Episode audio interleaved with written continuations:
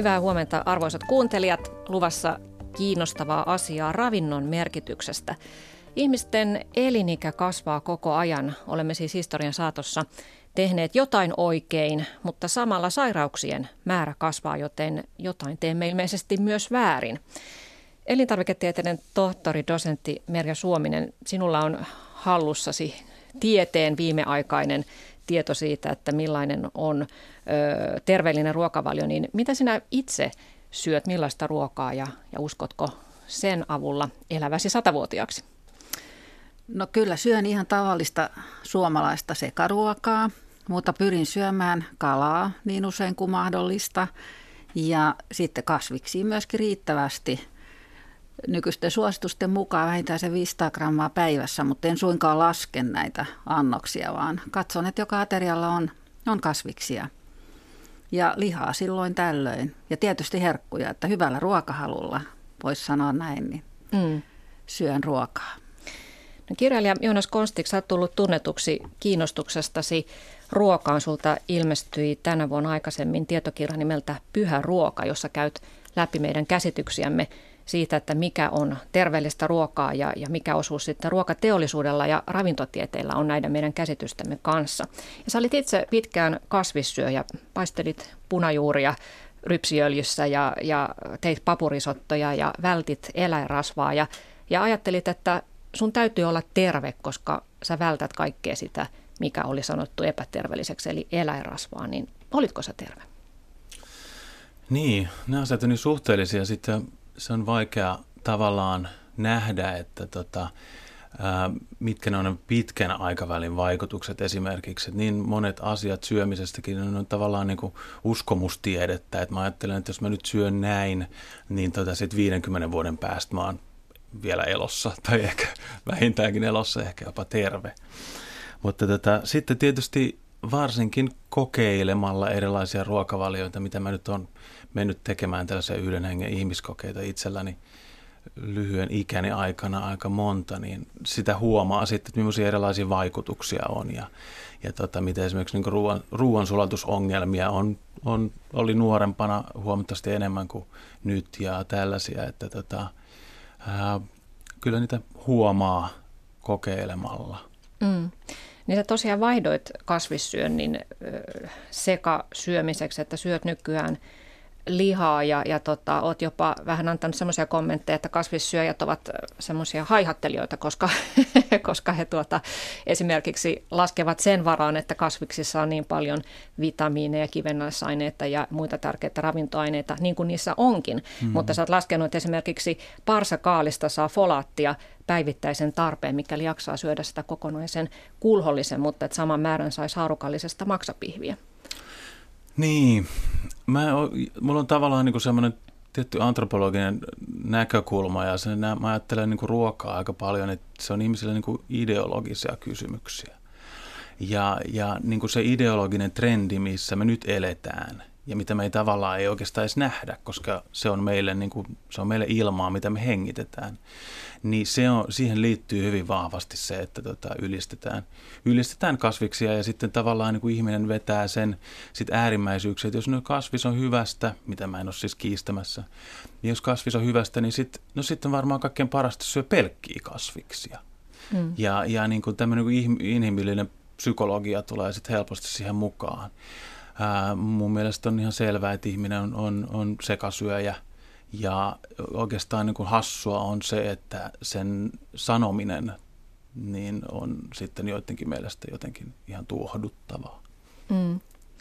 Ja sä tässä sun pyhäruokakirjassasi perustelet monipolvisesti sitä, että, että ihmisen on pitänyt syödä rasvaista lihaa kautta historian selviytyäkseen ja, ja kehittyäkseen – että sä näet tässä niin kuin pitkiä kehityskulkuja ja haluat tavallaan niin. palata sinne jonnekin menneeseen Niin, no siis mulla on aina ollut aika evoluutio, evoluution pohjautuva maailmankuva. Ja tota, siihen liittyy sitten se, että mä lähestyn ihmisen ruokailua siitä, että minkälaiseen ruokavalioon me ollaan evoluution myötä hitaasti sopeuduttu. Ja mitkä ne on ne poikkeamat semmoisesta niin perinteistä ruokavaliosta.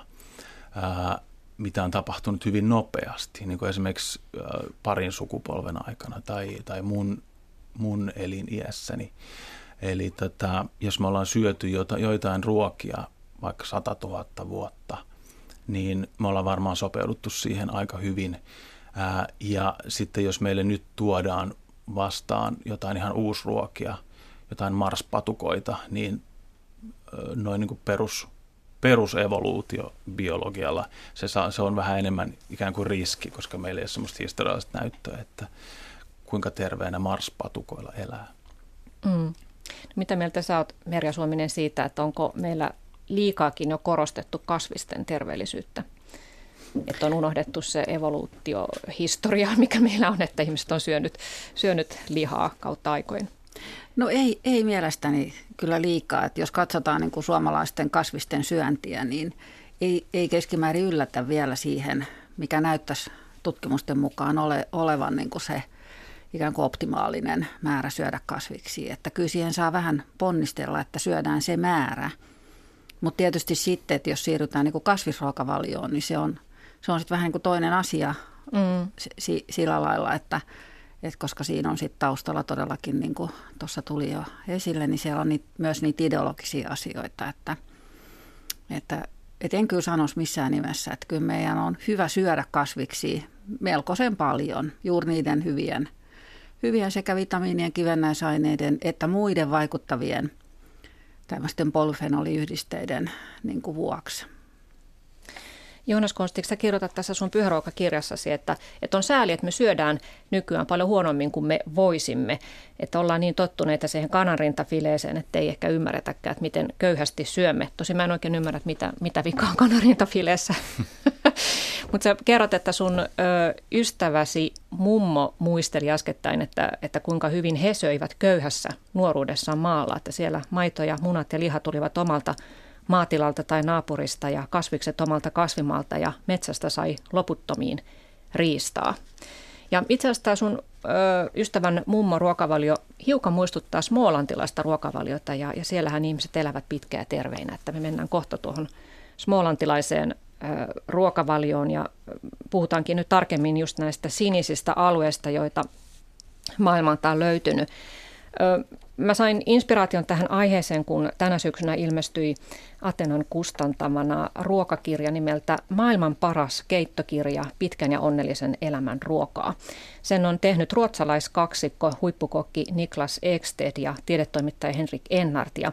Ja he esittelevät tässä kirjassaan viisi maantieteellistä aluetta, joilta on löytynyt poikkeuksellisen paljon satavuotiaita – he ei itse toki eivät ole keksineet tätä sinisten alueiden ö, termiä. Se on jo 10 tai yli kymmenen vuotta sitten löydetty tai keksitty pelkialaisen väestötieteilijä Michel Pulanin ja, ja italialaisen väestötieteilijä Gianni Pesin toimesta. Ja tämä nimi siniset alueet tulee siitä, että tutkijoilla oli tapana ympyröidä kartasta sinisellä kynällä ne alueet, joilta he olivat löytäneet paljon satavuotiaita. Mutta ruotsalaiskaksikko määritteli sinisiksi alueiksi viisi Sardinian itäiset keskiosat Italiassa, Okinava Japanissa, Smolanti Ruotsissa, Nikojan niemimaa Kostarikassa ja Ikarian saari Kreikassa. Te olette Merja Suominen ja Joonas Konstik myös tutustuneet tähän keittokirjaan, niin yllättikö teitä mikään näistä, näistä alueista? Että miksi juuri tuo alue on sellainen, missä ihmiset elävät pitkään? Vai oliko kaikki sellaisia, että oli arvattavissakin? No ehkä toi Smolanti jonkun verran yllätti, että, että tota, näin lähellä, mm. lähellä on, on sellainen alue. Mutta ei, ja ehkä Kostariikka oli vieras kanssa, että nämä muut oli, oli kyllä sitten tuttuja. Mulla oli myös Kostariikka vähän ikään kuin ihan uutinen. Joo. Tuossa Molannissahan on mielenkiintoista se, että että siellä on poikkeuksellisen paljon näitä satavuotiaita, huolimatta siitä, että alueen ihmisillä tulot ja koulutustaso ovat muuta Ruotsia alhaisemmat, että siitä huolimatta siellä eletään pitkään, eli on sitten ajateltu, että ehkäpä se on sitten se ruoka, mitä siellä syödään. Yhteistä näille, näille kaikille alueille on se, että, että ne ovat alueilla, joissa maaperä on karua ja ihmiset ovat joutuneet tekemään lujasti töitä henkensä pitimiksi ja he ovat oppineet säästäväisiksi ja, ja ruokakulttuurin kuuluu, että syödään vain se, mikä on tarpeen, eli ei, ei syödä että alueita yhdistää myös semmoinen eristäytyneisyys. Siellä perinteinen kulttuuri on säilynyt pisimpään. Ja mä nyt pidän tässä pienen monologin, mutta, mutta se, että mikä sitten on pitkän iän resepti, niin tuota, tässä kirjassa tämä ruotsalaistiedetoimittaja Henrik Ennart kertoo keskustellensa asiasta japanilaisen Okinavalla asuvan tutkijan Makuto Susukin kanssa. Ja tämä oli siis tutkija, joka on sillä alueella tutkinut näitä satavuotiaita. Ja tämä Susuki kokosi päätelmänsä neljään eri tekijään. Eli yksi on tietysti ruoka, syödään vähän mutta hyvää, enimmäkseen kasviruokaa, mutta myös vaihtelevasti lihaa, ei juuri sokeria eikä valkoisia jauhoja. Sitten kaksi, liikutaan paljon, hyötyliikuntaa. Näillä alueilla silmiinpistävää on se, että vanhuksetkin ovat silmiinpistävän ketteriä ja vetreitä, että siellä hoidetaan puutarhaa ja tehdään paljon töitä ulkona. Sitten kolme, hyvät sosiaaliset verkostot. Ympärillä on sukua, ystäviä, yhteisö. Vaikea löytää yksinäisiä näiltä alueilta. Ja neljä, ihmisillä on jokin tavoite ja merkitys elämässä. Esimerkiksi täällä Kostarikan Nikoella on sanon, tai käytetään tämmöistä plan de la vida sanonta, eli kaikilla on joku elämän suunnitelma ja, ja on syy nousta sängystä ylös. Mitä mieltä te olette näistä tiivistelmistä? Ruoka, liikunta, sosiaaliset verkostot, elämän tarkoitus.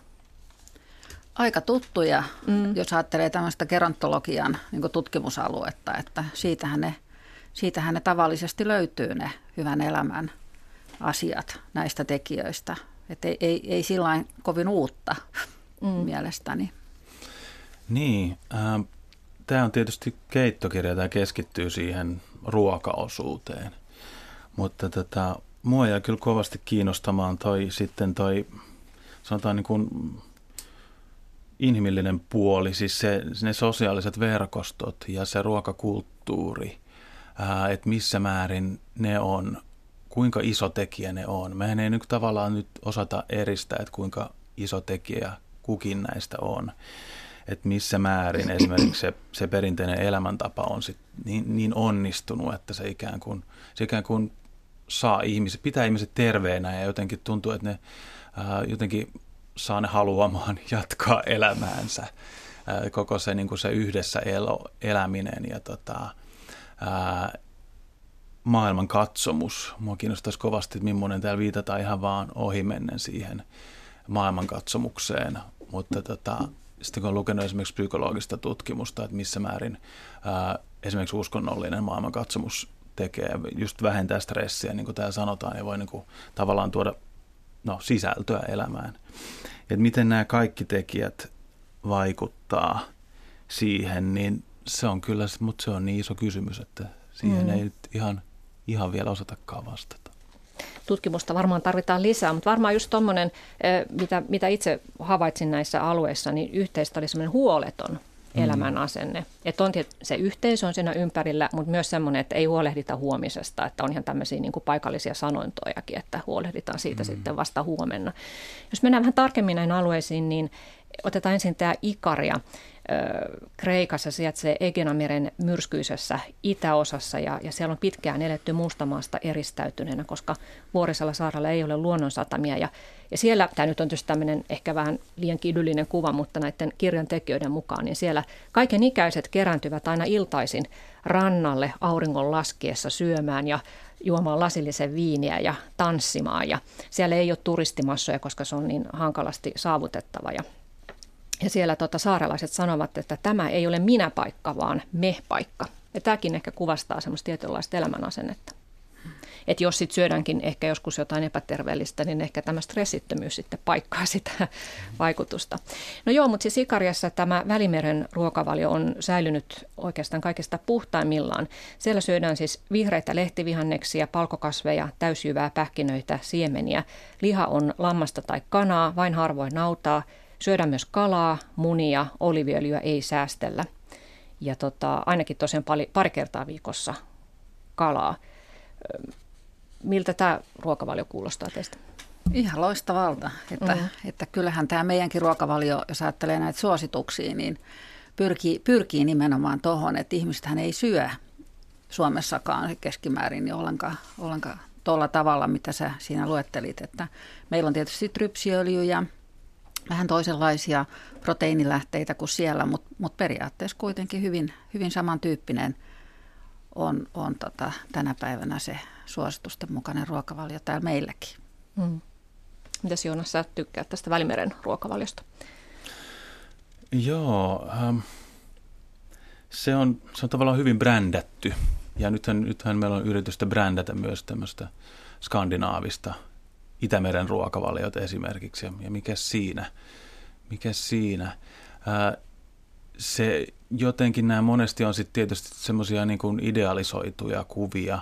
Mua esimerkiksi tosi usein ihmetyttää näissä, kun kerrotaan, että aina silloin kun kerrotaan, että miten pitäisi syödä välimeren ruokavaliota, että siihen kuuluu, se rakentuu täysjyväviljalle. Ja omilla matkoillani Italiassa, Espanjassa, Kreikassa mä en ole eläissäni nähnyt yhtään annosta täysjyväviljaa missään, se on aina valkoista. Ehkä sielläkään ei syödä suositusten mukaan. niin, sitten niin, ei, että niin ei tavallaan niin kuin, niin. Mm. Sehän, se on se, sehän se on Välimeren maissa, että siellä on siirrytty siitä niin, perinteisestä aivan, Välimeren ruokavaliosta ihan toisenlaiseen. Että. Mm. Niin, tavallaan niin kuin se alkuperäinen sitten, että miten että 1800-luvulla on varmasti vielä syöty mm. täysjyväviljaa, että sit niihin aikoihin sitten yleisty valkoinen vilja tuli, tuli tota, kaikkien saataville. Ja saattaa olla, että monilla näillä seuduilla näihin on ollut aika köyhiä seutuja, niin se on tullut huomattavasti myöhemminkin vielä sitten tämä valkoinen pasta. Hmm. yksi tämmöinen sanonta, mikä Ikariassa on, että anna vatsan levätä yön yli. Mm. Ja se tarkoittaa siis sitä, että he syövät aamu, kevyen aamupalan, usein ihan nestemäisen, että voi olla vuohenmaito, jukurttia tai jotain tällaista ja teetä. Sitten lounas on se jykevä, jykevä ja tukeva ja sitten päivällinen on kevyt. Ja sitten taas kun seuraan aamuna syö kevyesti, niin siinä tulee jo mm. puoli vuorokautta lepoa sille vatsalle. Onko tämä hyvä neuvo? Ky- kyllä varmaan, että riippuu tietysti siitä ruokahalusta ja muista tekijöistä, että, että mutta on, on varmaan ihan hyvä kyllä, että, että vatsa myös lepää, että semmoinen jatkuvan apostelun ei ainakaan ole, ole hyväksi, mutta että toisille sitten sopii välipalojen syönti Mm. Ja näin jos ajattelee niin kuin suomalaisiakin ja, ja länsimaisia, mutta tota, kyllä varmaan ihan, ihan hyvä asia. Mutta en usko, että se nyt on ehkä kauhean keskeinen asia sitten siinä kokonaisuudessa. Eikö sulla Joona itsellä on just päinvastoin, että sä syöt kevyesti päivällä, mutta sitten illalla syöt joo, joo, mä en ole varma, onko se kaikkein paras, mutta mä vaan huomaan, että mun vireystila pysyy parhaimpana. Ja sitten tässä on niin se iso ero, elämäntavallinen ero, että näähän ottaa siestaa. Tosi mm. monet näistä pitkin päivää ja mä en yleensä pysty sitä tekemään. Että sitten mä syön yleensä kevyesti aamulla ja tätä keskellä päivää ja sitten isommin illalla. Mutta äh, mä kyllä puuttuisin tuohon paastoamiseen, mitä näin tosi monet tuntuu tekevän. Ää, siis sekä semmoista niin sanottua pätkäpaastoa, että, että tosiaan että, että puoli vuorokautta on melkein tyhjällä mahalla. Et sitten näistähän on monet sitten niin kuin esimerkiksi katolisen kirkon ää, vaikutusvalta-alueella, mihin kuuluu omat paastonsa. Ja, ja yleensä, mitä mä oon lukenut ää, tämmöisestä vanhus, vanhaan niin kuin pitkän elinien tutkimuksesta, niin se tosi usein hyppää silmille, että ne on ihmisiä, jotka kertovat, että ne syö vain ehkä kaksi kertaa päivästä, että ne, ne jättää ruokia syömättä. Ja se, miten tiedetään, tiedetään niin kuin paaston terveysvaikutuksista, ne näyttää aika lupaavilta. Että ne la, saattaa toimia sillä lailla, että ne laskee, laskee esimerkiksi insuliinihormonia ja, ja tota, sitten tietysti ne haittavaikutukset on se, että ne on sosiaalisesti saattaa olla aika raskaita ja, ja mutta noin niin kuin, tavallaan niin kuin maltillisesti tehtynä miettii, että miten niin kuin köyhästi suuri osa näistä ihmistä on elänyt pitkin, pitkin ikänsä, niin kyllä siinä varmaan on joku siinä, että, että, että aina ei, ei niin kuin mätetä mahaa täyteen. Mm, että on totuttu siihen niukkuuteen, niin, sit niin. siitä on tullut sellainen tapa, että, ei, että vähän niin kuin säästellään sen syömisessä. Mm. Onko tälle nyt jotakin pohjaa, että, että kannattaisi Ky- kyllä, kyllä varmaan paastuta. siis nimenomaan just tämmöisellä, että, että, että syödään runsaasti hiilihydraattipitoista ruokaa ja usein ja, ja se tava, vaikuttaa meidän insuliinitasoihin ja sitten glukoositasoihin ja näin ja, ja sitten lisäksi nostaa painoa. Et ehkä, ehkä niin kuin selvin näyttö on just siitä, että, että silloin se kun paino nousee, syödään usein ja sitten alkaa niin nämä insuliiniglukositasot niin nouseen, että ne on, ne on haitallisia ja johtaa sitten taas metabolisen oireyhtymä ja niin edelleen, jotka sitten, sitten näin. Mutta tietysti sitten tuommoisen niin paaston, paaston merkitys, että, että se, se voi olla sitten kanssa, että mitä enemmän ikää tulee, että siellä pitäisi olla niitä hiilihydraattivarastoja sitten kuitenkin lihaksissa tai maksassa ja näin, että, että sitten se alkaa ehkä kääntyä vähän niin kuin toiseen suuntaan, että se voi olla haitallista, mutta et, et terve nuori ihminen ja semmoinen lievä niin kuin, sanotaan pieni nälkätila, niin ei se, ei se niin kuin pahaa tee ja, ja kyllä varmaan voi niin kuin olla myöskin hyväksi sitten, sitten tämmöisille aineenvaihduntatekijöille, mutta että – Tämä on vähän huono uutinen, että pitäisi pitää itsensä vähän nälässä, että ei, ei ehkä tule monelta onnistumaan. Mehän eletään tämmöisessä kulttuurissa, että sitä niin. ruokaa on koko ajan tarjolla aina. ja voi aina napostella ja Joo. niitä välipaloja tarjotaan ja, mm. ja tota, sitä myös myydään meille sitä ajatusta, että syökää paljon. Ja... Joo, joo mm. se, mä itse niin ajattelen antropologisesti niitä kuvauksia, jos me mietitään niin kuin metsästäjäkeräilijäkulttuureita jota vielä 1900-luvulla on, on, on kuitenkin antropologitkin tutkinut, niin, niin se sykli menee sillä lailla, että, että on, on niin kuin laihat ajat ja sitten on ne rikkaat ajat. Ja sitten kun kaato onnistuu, niin sitten mässätään. Mm. Ja siis ne kuvaukset, että millaisia mässäjäisiä on pidetty sitten niin kuin sadonkorjuujuhlissa ja teurastusjuhlissa, niin ihan niin kuin kaksi kiloa possua mm. per henkilö ja tämmöisiä ihan niin kuin järkyttäviä määriä. Mutta sitten se tasapainotetaan sillä, että että ajoittain vaan sitten ei ole. Että mm. niin, kuin, niin, mutta että nykyään tavallaan on jatkuva kaato päällä. Se jatkuva kaato päällä, joo, ja niin kuin ollaan ikään kuin mm. muututtu semmoiseksi niin kuin vähän niin kuin märehtiöiksi, että koko ajan, koko ajan mässytetään jotakin. Niin, on kuitenkin vain yksi vatsalaukku toistaiseksi ihmisellä. Mm.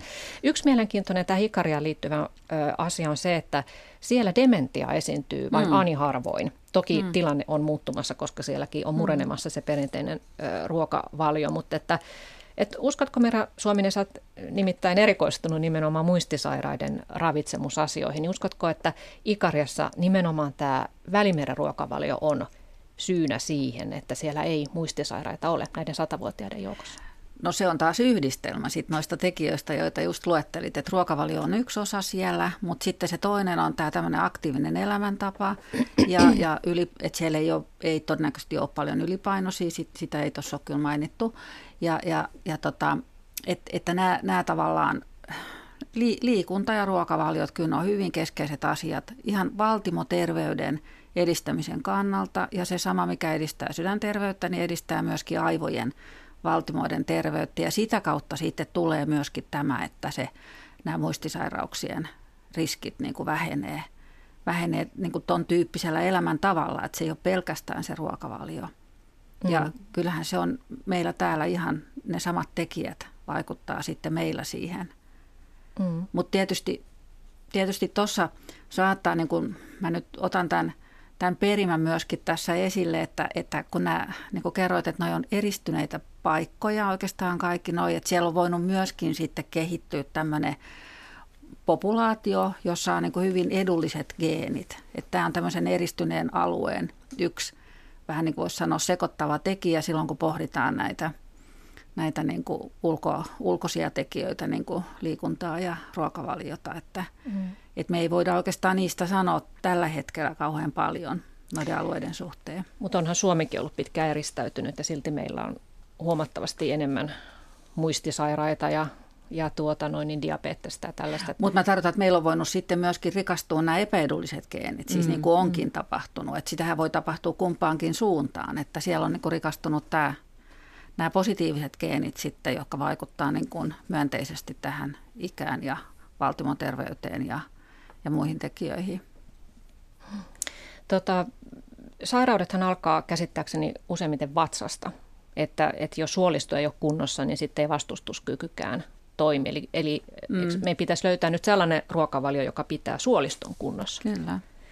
Ja sä Joonas puhuit tästä, että sä huomasit niin kuin yksilötasolla ainakin, että sun, sun suolisto tykkää lihasta enemmän kuin kasvisruoasta. Että. Äh, niin, siis, tai tavallaan sanotaan näin, että, että mulla ei ole mitään vaikeuksia sulattaa eläintuotteita, mutta viljat esimerkiksi on aika raskaita ja, ja palkokasvit aika raskaita mulle. Ja monet, ja monet itse asiassa kasvikset, ikävä kyllä, siis esimerkiksi sipuli on mulle aika raju, mä en sitä raakana syö ollenkaan, vaikka mä hirveästi pidän siitä ruoanlaitosta. Mm. Mutta tässä tullaan kyllä mun mielestä sitten vähän niin kuin siihen herkän, herkän vatsan niin kuin oireyhtymään, eli että, että tavallaan se kyky niin kuin käsitellä nimenomaan hiilihydraatteja, että se, se, se ei ole pelkästään se laktoosi, joka meillä on ongelma, että on monia muitakin hiilihydraatteja nimenomaan kasvispuolella ja kuituja, joita on niin kuin, joita monien on, on vaikea vaan niin kuin käsitellä. Ja se on vähän toinen asia kuin sitten se suolistoterveys niin kuin bakteeri- tai mikrobi, mikrobipuolella, joka sitten, jolla on vaikutusta sitten tähän, tähän meidän niin kuin vastustuskykyyn. Kuuntelette siis Yle Radio yhtä. Minun nimeni on Sari Valto ja me puhumme tänään ravinnon vaikutuksesta tai oikeastaan merkityksestä suhteessa pitkään ikään ja maailmalta löytyneistä sinisistä alueista. Aiheesta ovat täällä puhumassa elintarviketieteiden tohtori Merja Suominen ja kirjailija Joonas Konstik. Mennään sitten Ikarialta tuonne Itä-Kiinan merellä sijaitsevaan Okinavan saareen. Se on paratiisimainen trooppisen ilmaston saari, auringon rakastama paikka. Ja kun tämä maailman parhaan keittokirjan tekijät, ruotsalais kaksikko, kokki ja toimittaja kävivät siellä, niin kylän reilusta 3000 asukkaasta 156 oli yli 100-vuotiaita. Tämä on paljon, kun esimerkiksi Ruotsissa vain yksi viidestä tuhannesta ihmisestä elää yli satavuotiaaksi. No mitä sitten Okinavalla syödään? Kalaa, merilevää, trooppisia hedelmiä, lääkeyrttejä, vihanneksia, paljon metsän ja meren antimia, sieniä, yrttejä. Ja saarella ominaista on se, että sen rantakaistaleella ei ole ollut helppo viljellä, joten kun ruoka oli vähissä, niin sitä on sitten kerätty villinä maasta ja taivallettu metsässä ja kahlattu meressä sitä etsimässä. Ja tutkijat ovat laskeneet, että okinavalaiset syövät 18 erilaista tuoretta yrttiä ja vihannesta päivittäin. Eli kaiken kaikkiaan aika vähäkalorinen, enimmäkseen vegetaarinen ruokavalio. Miltä tämä kuulostaa? Tämä on tietysti meidän silmissä aika, aika eksoottista, että syödään merilevää ja, ja lääkeyrttejä. Niin, että kyllä tietysti yrttien vaikutusta on, on tutkittu ja todettukin sitten tämmöisissä lyhyemmissä ihan interventiotutkimuksissa, että siellä on positiivisia vaikutuksia terveyteen ja aivoterveyteen ja näin edelleen, mutta sitten, sitten niiden niin pitkäaikaisvaikutuksista nyt ei sitten ole niin tarkkaa tutkimustietoa, mutta varmasti on ihan, ihan positiivista, että siellä on hyvin monenlaisia yhdisteitä, jotka saattaa vaikuttaa. Ja sitten tietysti kalaa. No merilevä on nyt meille vähän outo tietysti näin, mutta, mutta siellä käytössä, mutta muuten, muutenhan toi noudattaa mun mielestä noi ohjeet tai toi kokonaisuus sitä, mitä me syödään tai mitä meille suositellaan, että olisi hyvä syödä kalaa ja kasviksia ja, ja kohtuullisesti sitten kulutus, kulutuksen mukaisesti energiaa. Mm. Eikö nämä yrtit ole sellaisia, että niissä tavalla, että jos kasviksia haluaa lisätä ruokavalionsa, niin, niin on ekonomista ottaa yrttejä, koska niissä on tavallaan pienemmässä määrässä enemmän niitä ravintoaineita kuin esimerkiksi salaatissa? Kyllä, kyllä sikäli joo. Ja sitten nimenomaan juurekset, jos ajattelee, että nehän on sitten taas usein vähän hiilihydraattipitoisempia. Että, ne, että yrteissä tiivistyy tavallaan sitten nämä nämä tota, yhdisteet, joilla voi olla sitten näitä terveysvaikutuksia. Mm. Näillä okinavalaisilla on myös muuten tämä paasto, että heillä on tämä sanonta, että syö itsesi 80 prosenttisesti kylläiseksi. Mm. Että sielläkin semmoinen säästeliäisyys on hyve. Mutta he syömme paljon pataattia, että mm. karppaajat voivat kauhistua, mutta siellä, siellä tota, iso osa energiamäärästä tulee pataatista, joka on kuitenkin hiilihydraatti siis.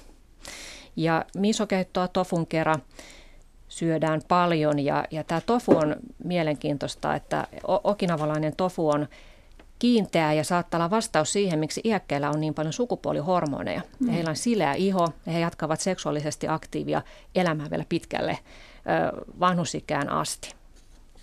Että tuota sellainen salaisuus siellä. Ja heillä on myös hyvin vahvana tämä yhteisöllisyys.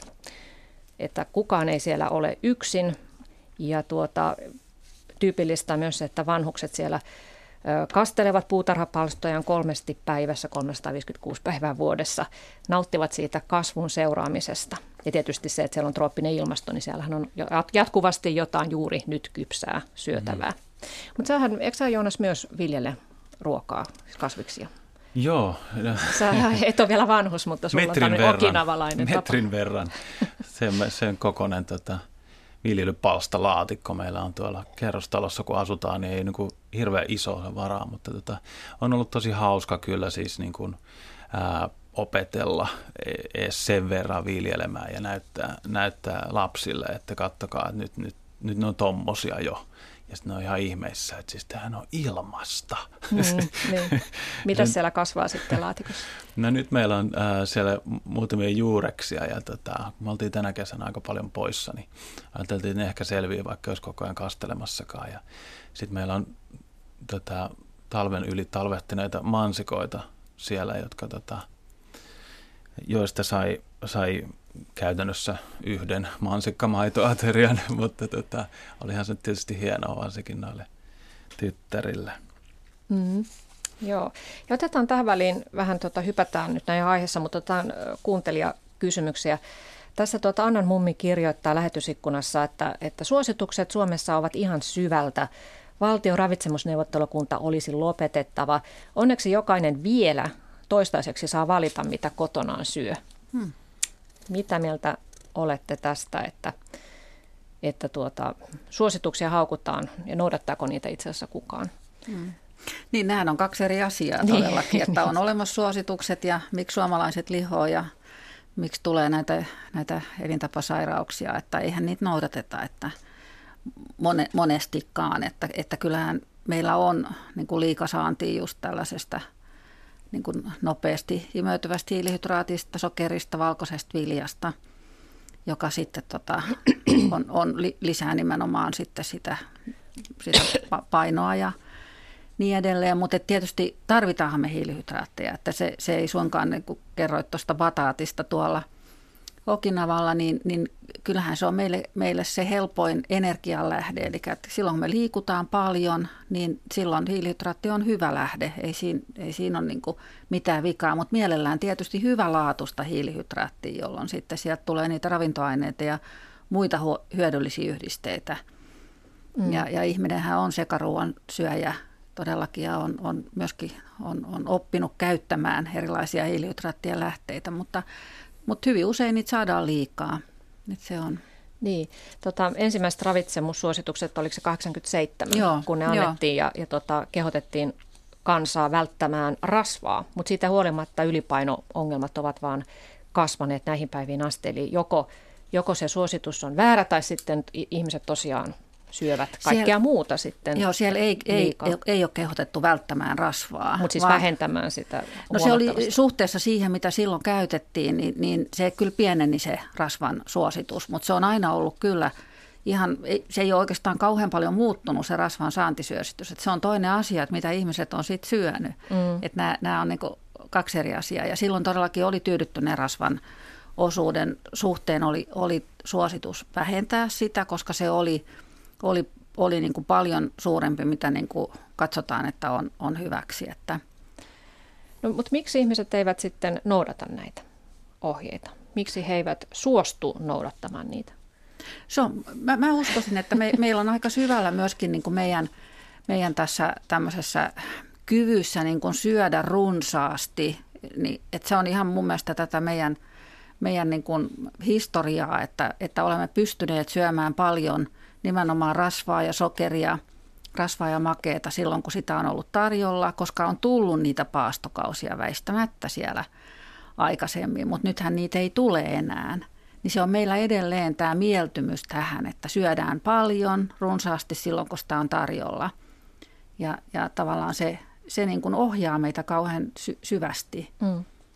Joonas Konstit, mitä mieltä saat valtion ravitsemussuosituksista ja sitten siitä kysymyksestä, että eikö niitä nyt sitten noudateta, koska kansa vaan lihoo ja, ja sairastuu?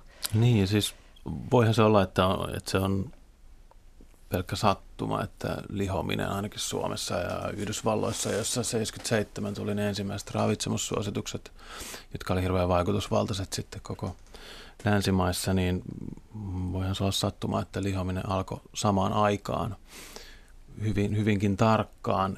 Mun mielestä se ei välttämättä sattumaa. Mä ajattelen niin, että siinä vaiheessa, kun ihmisille, ihmisille opetettiin ikään kuin, että rasva on paha ja tai sanotaan näin, että ihmiset oppivat sen. Et tietysti että viesti, mitä yritettiin välittää, oli monitahoinen, mutta kun kaikki viestit yksinkertaistuu ja ainoastaan yksinkertainen viesti menee läpi, niin ihmiset oppi sitten, että okei, tämä on paha.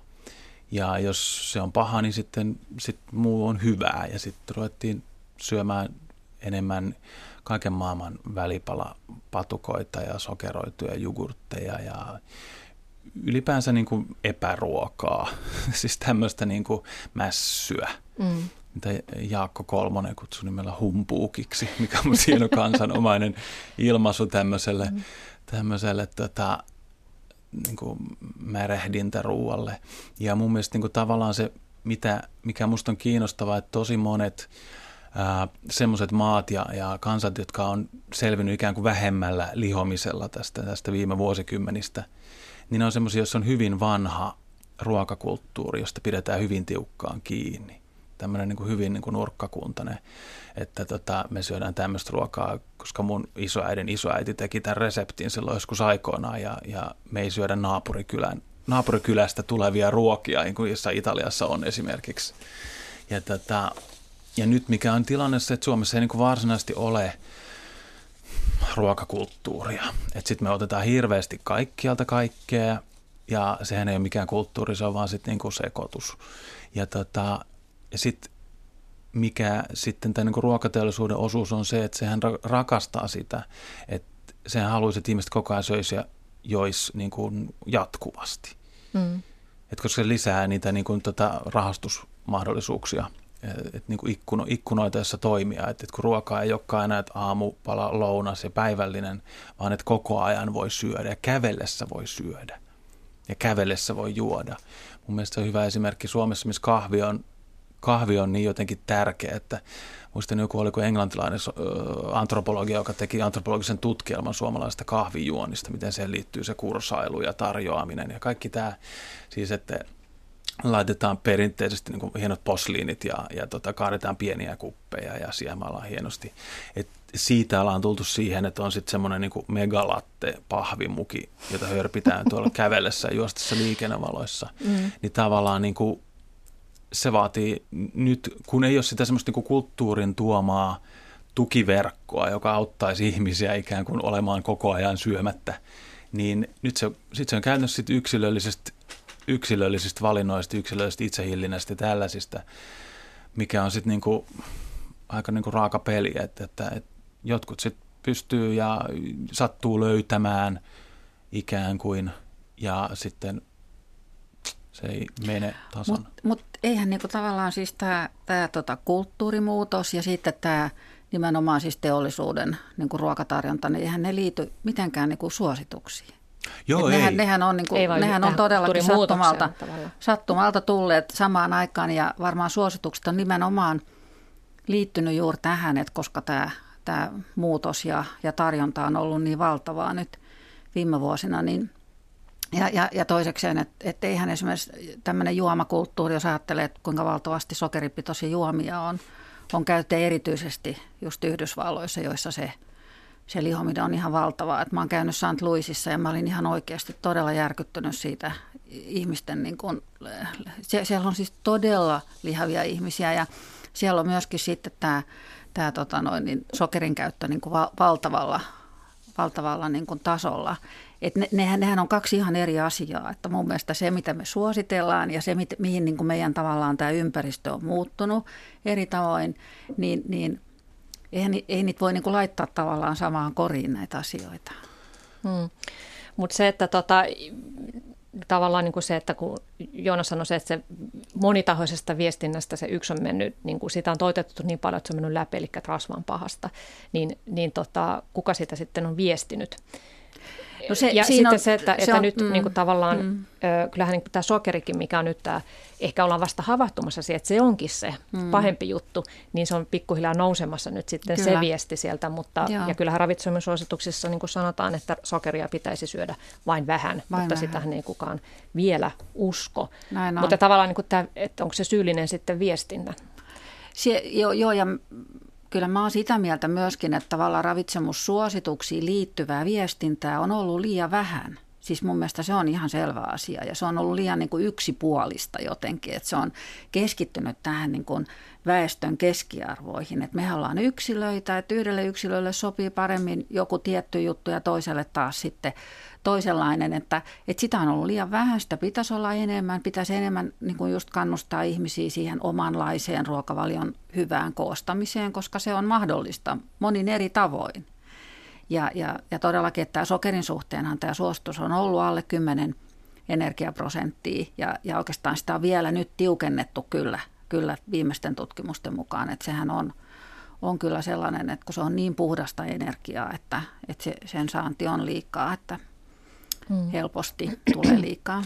Mutta toi oli kiintoisaa, mitä Joonas sanoi tuosta, että, että alueilla, joissa, joissa ihmiset ovat tukeutuneet niihin perinteisiin vanhoihin resepteihin, niin siellä terveysongelmia on vähemmän ja jopa ylipainoa vähemmän. Niin tuota, siihen on ihan tutkimusnäyttöäkin, että amerikkalainen antropologi Stephen Lee oli todennut tutkimuksissaan, että esimerkiksi aasialaisilla, jotka muuttavat Eurooppaan tai USAhan, niin heillä esiintyy enemmän syöpää kuin sitten heidän maamiehillään omassa kotimaassa. Ja hän selitti sitä sillä, että juuri se, että kun nämä poismuuttaneet aasialaiset yhtäkkiä vaihtoivat sitä ruokavaliotansa, vaihtoivat sen misokeittonsa pihviin tai, tai mitä he nyt sitten olivatkaan alun perin syöneet siellä oman ruokakulttuurinsa piirissä, niin se oli se virhe, koska heidän geeninsä eivät olleet sopeutuneet siihen uuteen ruokakulttuuriin. Ja tämä, tämä antropologi on sitä mieltä, että meidän ongelma on just se, että me miksataan näitä, että yhtenä päivänä syödään kiinalaista ruokaa ja seuraavana päivänä tai-ruokaa ja sitten, sitten tota länsimaalaista ruokaa, että olisi parempi pitäytyä siihen vanhaan perinteiseen ruokavalioon, siihen mihin niin oman alueen ihmisten geenit ovat sopeutuneet. Mutta sehän on tylsää tietenkin, syödään joka päivä samaa ruokaa. Ja sitten tietysti suomalaisten kohdalla herää kysymys siitä, että mikä se on sitten se meidän, mikä se on se meidän perinne, niin. ruoka. Se on mun mielestä tosiaan, kun Suomi, Suomella on niin köyhä historia, että, tota, että oikeastaan niin kuin sit 70-luvulla oikeastaan täällä alkoi olla sen verran vaurautta, että nyt oltaisiin voitu niin kuin rakentaa suomalaista ruokakulttuuria ja, ja syödä niin kuin hyvin ja tutkia, että miten me nyt itse asiassa, niin kuin mikä se olisi se meidän juttu. Ja sitten meillä tuli pohjois projekti ja sitten niin tavallaan sen ruokakulttuurin sijasta se viesti, mikä ruokaa liitettiin, oli se, että ruoka on niin kuin, se on kemiaa ja sitten siinä on pahoja ja hyviä juttuja ja katsokaa sitä näin. Ja sitten tietysti vanhana maitotalousmaana, niin se, että niin kuin demonisoitiin yksi hyvin keskeinen osa sitä ruokakulttuuria, niin, niin kyllähän se jätti meitä aika, mun nähdäkseni, aika sekasotkuun. Ja sitten tietysti kun ei ole sitä omaa kulttuuria, niin sitten sit sitä lainataan muilta, että että tota, se ei mun mielestä niin mikään iso ongelma. Mä esimerkiksi rakastan taimaalaista ruokaa ja tota, tykkään tehdä, tehdä silloin tällöin vaikka taimaalaisia ruokia tai, tai näin, mutta jotenkin se on aina se, että – mikä tässä kirjassakin vielä, että sitten kun niin kuin lainataan jotain, niin se semmoinen niin antropologinen ongelma siinä, että otetaan vähän niin kuin, niin kuin rusinat pullasta tai jotain, mutta ei tiedetä, että mitä muuta siihen liittyy. Esimerkiksi täällä oli sitten tämmöinen niin joku bataattiresepti, missä oli sitten friteerannut sitä bataattia auringonkukkaöljyssä. Ja en tiedä milloin aurinkokukkaöljy on tullut Okinavalle, mutta se ei varmaan kauhean pitkään mun käsityksen mukaan. Siellä on laardissa niin kuin paistettu perinteisesti asiat. Niin että tavallaan niin sitten me saatetaan, että jos se ei ole hirveän tarkkana, että yrittää ikään kuin siirtää, vaan leikata irti jostain toiselta puolelta maailmaa joku ruokakulttuuriperinne tai ehkä joskus jopa ruoka-ainesosa ja sitten siirtää se tänne ja sitten katsoa, miten se pärjää niin kuin omillaan, niin ei se aina ehkä pärjää.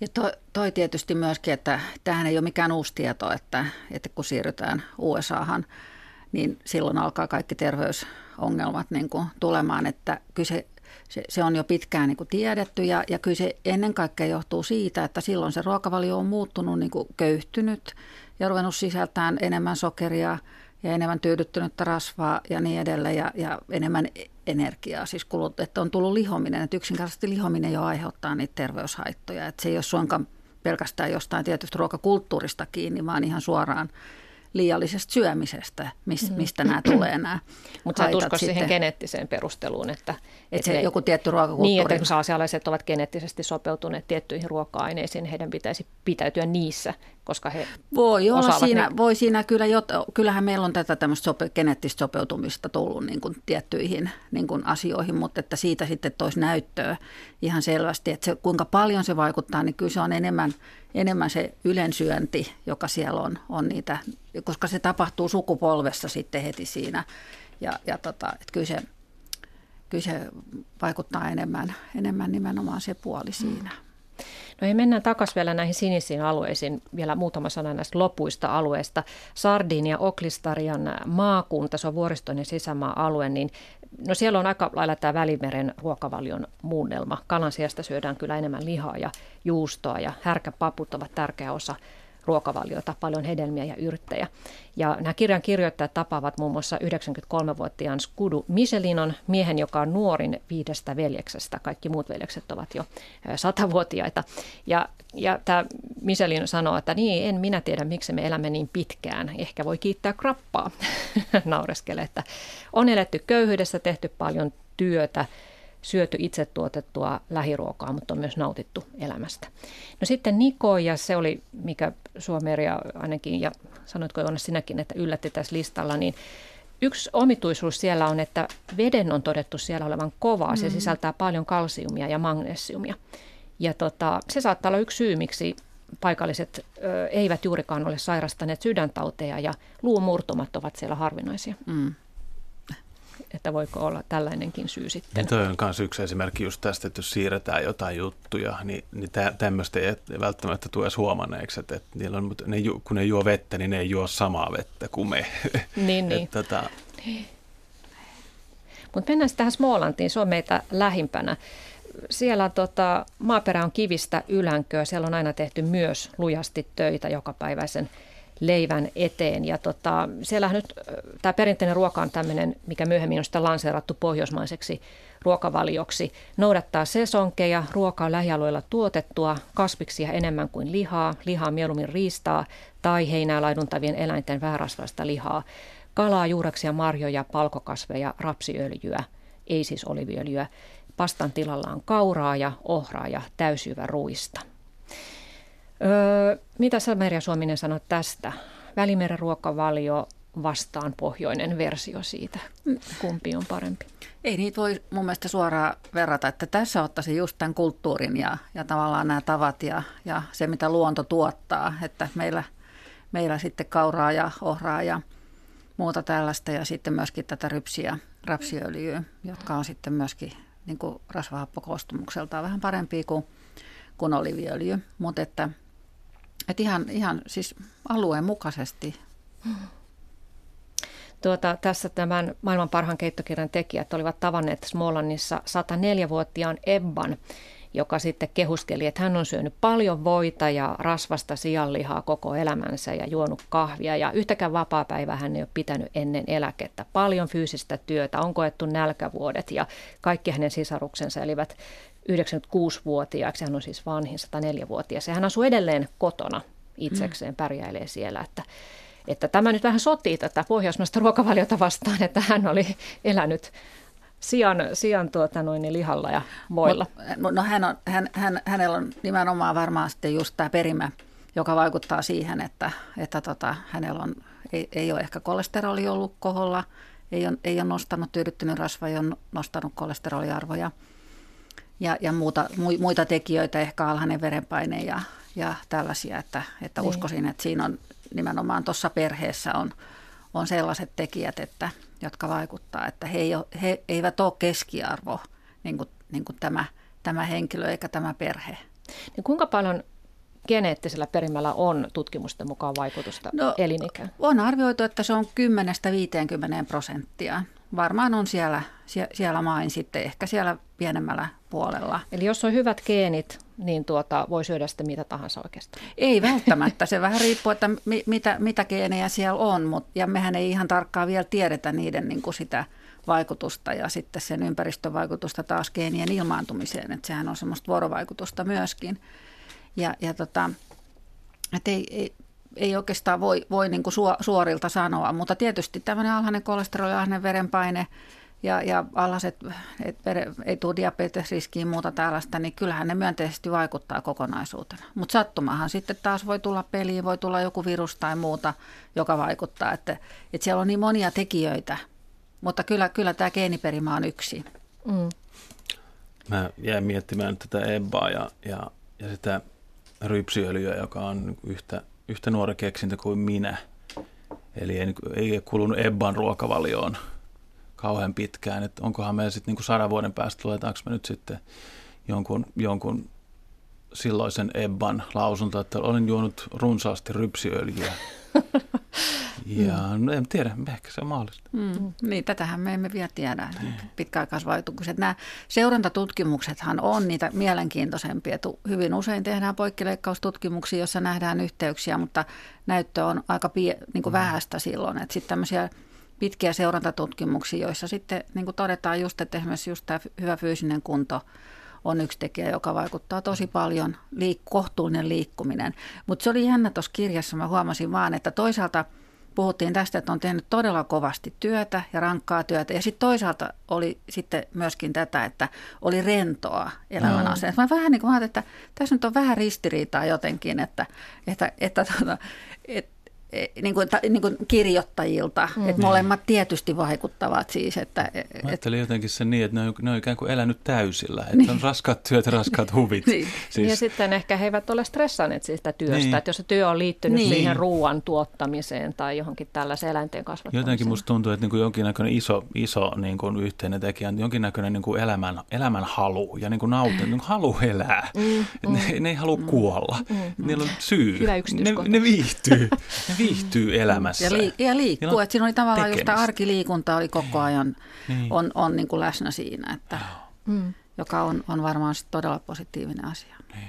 Tässä on yksi kiintoisa seikka vielä, jos ehditään hetki puhua, että, tota, että joillakin alueilla, näillä sinisillä alueilla syödään siis enemmän lihaa, joillakin enemmän kasviksia. Sardiniahan on lihapaikka, siellä on syöty ö, lihaa enemmän kuin näissä muissa, tosin vähemmän kuin meillä nykyään. Mutta joka tapauksessa yksi tämmöinen yhdistävä seikka on, että miehet näyttävät elävän erityisen iäkkäiksi lihapaikoissa, mutta vanhimmat naiset löytyy taas siitä kasvispaikoista, kuten tästä Okinavalta.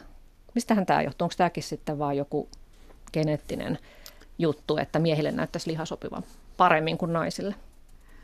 Ehkä, ehkä ei voi tehdä johtopäätöksiä niin kuin näistä paikoista, mutta tota, mutta tietysti tämä lihan, niin nämä, nämä vaikutukset, niin ne negatiiviset vaikutukset, niin ne todennäköisesti tulee lihajalosteista, että se, se niin kuin puhta, tai tämmöisen niin lihansyönti semmoisenaan, niin, niin, niin sen, sen niin kuin kielteiset vaikutukset ei ole ehkä niin, niin voimakkaita verrattuna lihajalosteisiin makkaroihin ja muihin. Niin, eihän nämä hodareita syö siis. Että niin. jotenkin, että jos, jos ysytetään samaan niin kuin hodarit ja näiden lampaat ja mitä muuta nämä syö, näitä villisikoja, niin, niin tota, kyllä siinä varmasti oikeastaan aika paljon muutakin.